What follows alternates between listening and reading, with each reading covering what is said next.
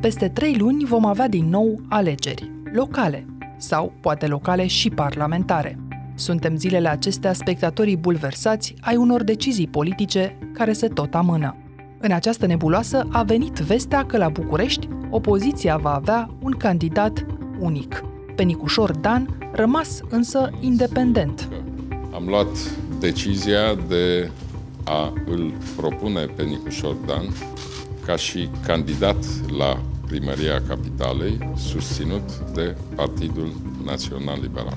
Am aflat și eu joi dimineață că Ludovic Orban merge pe această variantă, cumva, cred că concomitent cu știrea pe care a dat-o un site de presă. Nicușor Dan Gabriela Firea se anunță a fi cea mai atrăgătoare confruntare la alegerile locale din 2020. Va fi candidatul unic al unei opoziții dezbinate cartea câștigătoare? Și la ce va folosi independența dacă odată ajuns primar va fi la mâna Consiliului General, adică a partidelor? Sunt Anca Simina, iar experimentul Nicușor Dan e azi On The Record, un podcast recorder în care știrea primește explicație. Stăm de vorbă cu Sebastian Lăzăroiu, sociolog și fost consilier prezidențial.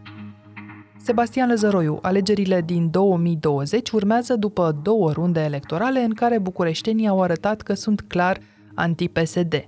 În aceste condiții vine firesc ideea unui candidat unic al partidelor de dreapta? Nici măcar nu mai există o logică politică pentru candidat unic. Asta este o chestiune care a fost valabilă acum un an jumate, doi, când PSD era pe val și Firea era pe val în București. La trecut îți mare, mare viitor!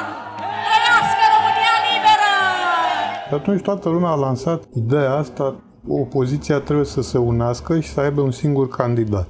Că altfel, într-un singur tur, nu putem să o învingem pe Firea. Ceea ce era corect acum doi ani. Dar între timp s-au întâmplat multe lucruri. De exemplu, PSD s-a prăbușit și s-a văzut la alegerile europarlamentare. Era cât paci să fie pe locul 3. Firea s-a prăbușit și ea, s-au văzut scorurile în București. În București, la europarlamentare, USR Plus a avut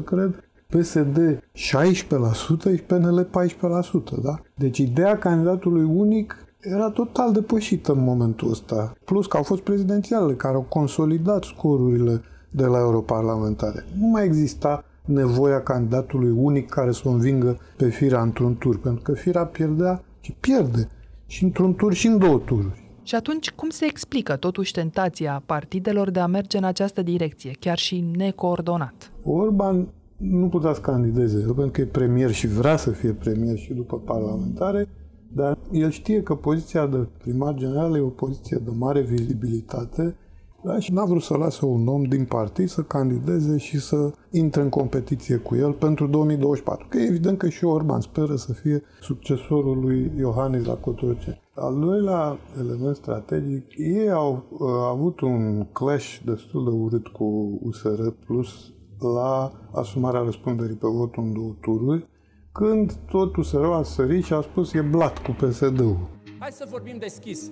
Toată România se întreabă astăzi dacă nu asistăm cumva la un nou blat PSD-PNL, dacă nu s-a ajuns la o înțelegere, dacă nu cumva astăzi rulează în România episodul 2, USL 2. PNL-ul Aceasta... reușit să se câștige la prezidențiale o bucată bună din electoratul USR-ului, via Iohannis. Și a fost frică că o să o piardă. Și atunci a zis, hai să le întindem o mână useriștilor, care deja par înclinați spre Nicușor Dan. Și a zis, hai să susținem același candidat. Dar n-au întins o mână useriștilor, ci au întins o mână direct lui Nicușor Dan. Da, exact. Știau că acolo e competiție între Nicușor Dan și Vlad Voiculescu.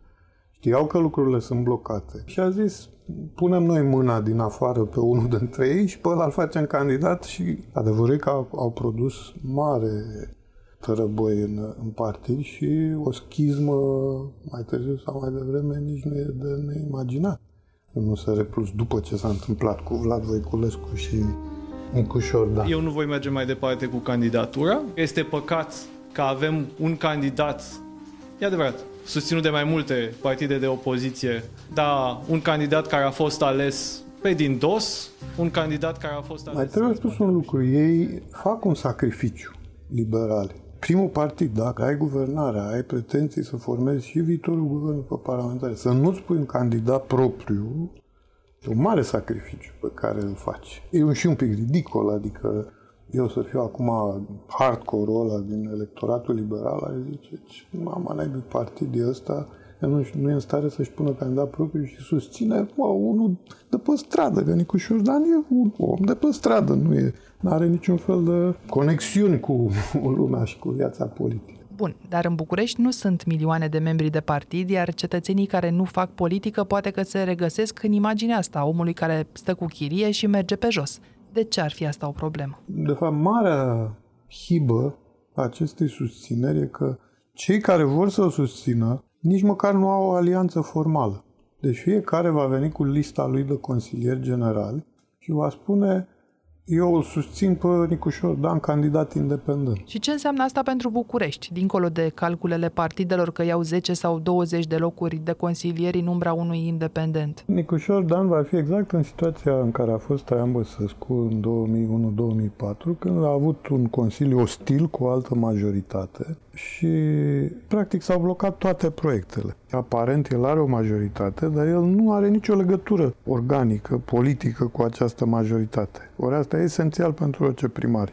Dar de ce n-ar fi susținut aritmetic? Partidele care îl vor candidat vor avea împreună peste 60%. Da, ei ar avea o majoritate bună în Consiliul General, dar interesele lor vor fi diferite. Pentru că PNL e un partid vechi care știe să facă politica așa cum a făcut-o în ultimii 30 de ani puneți-mă pe Nicușor, zice că oricum noi stăm în Consiliul General și ne facem uh, aranjamentele noastre. Ei sunt foarte cinici la partid, eu știu cum zic. Îi uh, știți bine pe liberali pentru că ați fost uh, pentru scurtă vreme și ministru independent într-un guvern al PDL. Ce aranjamente ar avea ei de făcut în Consiliul General? Primăria Capitalei a devenit mult mai atractivă decât pe vremuri, pentru că are aceste companii municipale care nu existau care au fost făcute ca niște bidoane care trebuie umplute cu clientela partidului, iar PNL-ul ăsta va fi grija lui principală, să păstreze bidoanele astea în care să uh, își pună clientela. USR-ul nu are același interes. USR-ul avea interesul să desfințeze companiile astea, unde sunt și salarii foarte mari, și aici va fi prima ciognire între PNL și USR. Dar PNL întotdeauna va fi avantajat în Consiliu. De ce? Indiferent câți consilieri general va avea, probabil mai puțin decât ai USR+, el va putea construi oricând o altă majoritate conjuncturală cu PSD-ul. De exemplu, când o să discute de desfințarea companiilor municipale, PNL o să zică, nu, dar noi nu vrem, vrem să le ținem, că sunt bune. Nu le-a făcut bine firea, dar uh, ele sunt folositoare. Până la urmă, PNR-ul spune, domne, eu trebuie să am ce să dau de mâncare aceste organizații București să-i dai un post acolo, să-i dai o șcior celuilalt și așa mai departe. USR-ul nu e obișnuit cu așa ceva, ei vor fi șocați când vor ajunge la genul ăsta de aranjament. Să nu-l excludem totuși din acest scenariu pe primar. Nicu Șordan a arătat că e un om ambițios, pare să aibă totuși niște idei care pot aduna o majoritate. Semaforul bucureștean e prost de bubuie. În orașele civilizate, semafoarele sunt o sursă de inteligență. Dotate cu camere și conectate la servere, semafoarele inteligente decid în timp real cui să dea verde, unui troleibuz mai plin ca altul sau direcției cu mai multe mașini. Traficul din București ne mănâncă zilele. 9 zile pe an stăm blocați în trafic. Gata cu lamentările, trecem la acțiune. Am lucrat câteva luni cu echipa mea de experți în mobilitate urbană și știu ce trebuie făcut. E ambițios, dar el nu va fi susținut. Nu are majoritate cu care să-și facă program.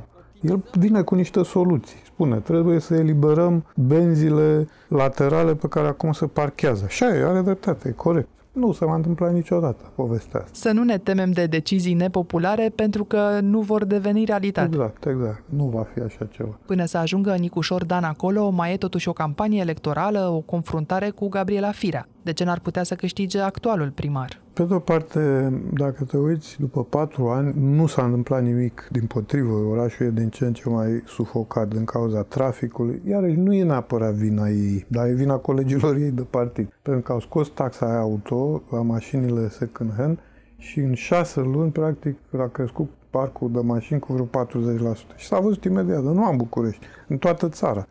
Și Bucureștiul numai de asta n-avea nevoie. Lumea vede că traficul e mult mai rău decât când a fost alasă Gabriela Fir. În primul an de mandat voi extinde sistemul de monitorizare al traficului și voi aduce personal calificat în centrul de comandă. Și al doilea lucru, partidul care a susținut-o pe Fir a căzut, a avut căderea asta abruptă de la 46 la 22. Ea candidează cu partidul în spate.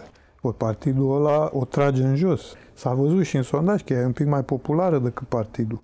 Dar ea nu are forța să tragă bolovanul PSD. Pentru că PSD, la locale, pentru toți primarii de orașe, va fi ca un bolovan. Dar să ne întoarcem la Nicușor Dan.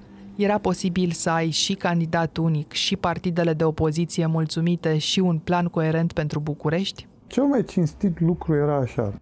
Nicușor Dan, fie să se înscrie în PNL, fie să se înscrie în USR+, oriunde, dar să se înscrie, să lucreze programul pentru București cu ei, dintre oamenii ăia care au lucrat la program, să fie puși pe listă la Consiliul General, câștigau alegerile și își construiau o majoritate și intrau cu programul respectiv. Dar era un program asumat de partid, iar primarul avea o legătură organică numai prin faptul că ați stat cu ei la aceeași masă acolo și a făcut programul cu ei, i-a implicat, au băut cafele, au...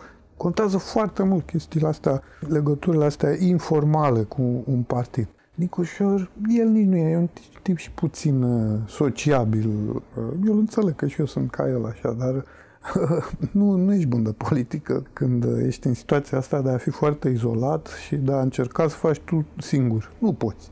În politică trebuie să-ți faci echipă și să socializezi, să stai la băut cu oamenii, să, nu, să ai o viață socială în interiorul partidului. Dar nu poate Nicușor Dan să-și facă o astfel de echipă de acum înainte? Nu, pentru că știu și cinismul politicienilor de la PNL, care pur și simplu îl vor spulbera, adică liberalii vor spune, hai domnule, ești primar că am vrut noi să fii primar. Și știu și neputința celor de la USR.